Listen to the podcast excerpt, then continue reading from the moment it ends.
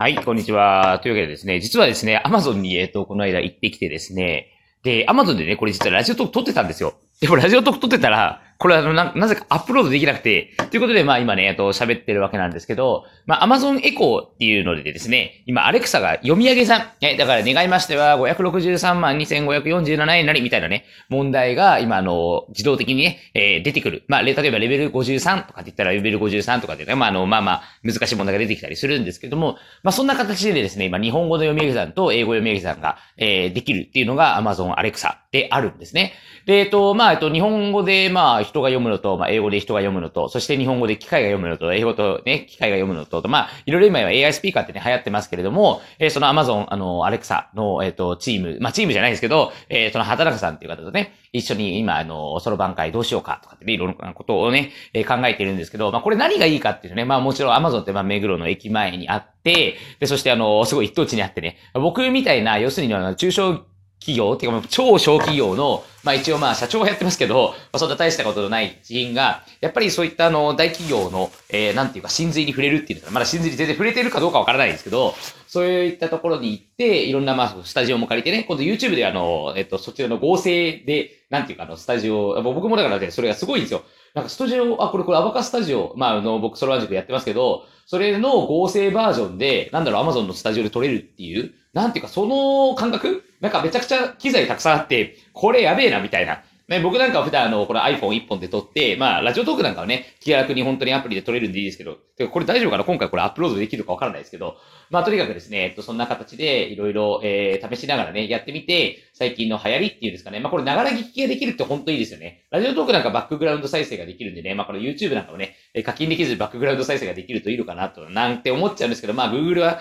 どうなんですかね。やっぱり結局、でもね、面白いのが、その、Amazon の社員なんかも、その GAFA の力じゃないですけど、まあ、Facebook も当然使ってますし、えー、パソコンも Mac ですし、みたいな感じでね、まあ、もう、お互いね、持ちつ持たれつみたいな感じなのかなと。ね。で、そこにやっぱりそろばんっていうものがね、乗っかっていくことによって、アナログとデジタルと融合っていうんですか、やっぱり、あの、そろばん界ってね、平均年齢70歳ぐらいの業界なんでね、まあ僕みたいなね、30歳なんですけど、僕は。えー、この業界で、この年でやってる人っていうのは、多分愛知県でね、えっと、遠山先生っていうそろばんマイスタースクールっていうね、あの、最年少10代を生み出した、すっごい先生がいますけれども、まあそのくらいで、まあさに同世代でそろばん教室やってるのは全国で2人っていう感じなんですよね。まあもちろんあの自分じゃなくてなんか雇われてる人たちっていうのはいると思いますけど、やっぱり雇われてるっていうよりも、やっぱり僕はあの、やっぱりね、なんていうんですかね、その、自分で勝負したいっていう気持ちがやっぱり強いもので、まあそんなところでね、えー、アマゾンと提携したりとか、アマゾンと提携してるっていう、まだ提携してないんですけど、えっ、ー、と、提携できるようなね。まあこの間なんかは川崎でね、あの、大会をやった時にね、まあ全国そろばんコンクールっていう大会があるんですが、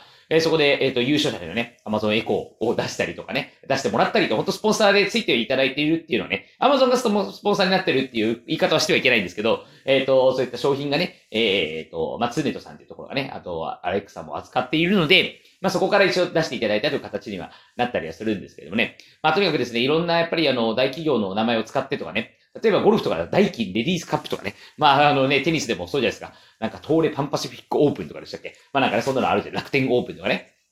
やっぱ、やっぱりね、そろばんにもそういった、えっ、と、名前をね、関した大会が1個でも2個でもね、増えてくれると、やっぱりみんな、みんなまたそのそろばんのね、えー、普及というかね、えー、注目を浴びるのではないかなと思ってね、まあいろいろね、できることをね、えー、一つ一つ、えー、やっていこうかなと思ってるんですけどね、まあとにかくそろばんってね、e スポーツみたいな形でね、えー、本当にあの、競ってるのを見るのは面白いですからね、まああの、見せ方も当然考えていかないといけないんですけれども、ぜひね、皆さんね、そろばんの奥深いワールドにようこそということで、えー、また YouTube の方もね、えー、ぜひチャンネル見ていただければと思います。はい、Amazon との、えっ、ー、と、新しい展開、まあ僕もワクワクしているので、えっ、ー、と、またね、えっ、と、引き続きね、あの、畑中さんに本当お世話になりますけれども、よろしくお願いいたします。ということでね、畑中さんへのメッセージみたいな、そんな感じでした。えっ、ー、と、Amazon の読み上げ算のね、スキルを、えっ、と、開発し、あの Amazon Alexa だとアプリではなくスキルって言い方するんですね。えー、そちらで、あの、まあ、皆さんもね、検索していただければ、えっ、と、読み上げ算、そろばんの練習ができると思います。それでは皆さん、また良い一日をお過ごしください。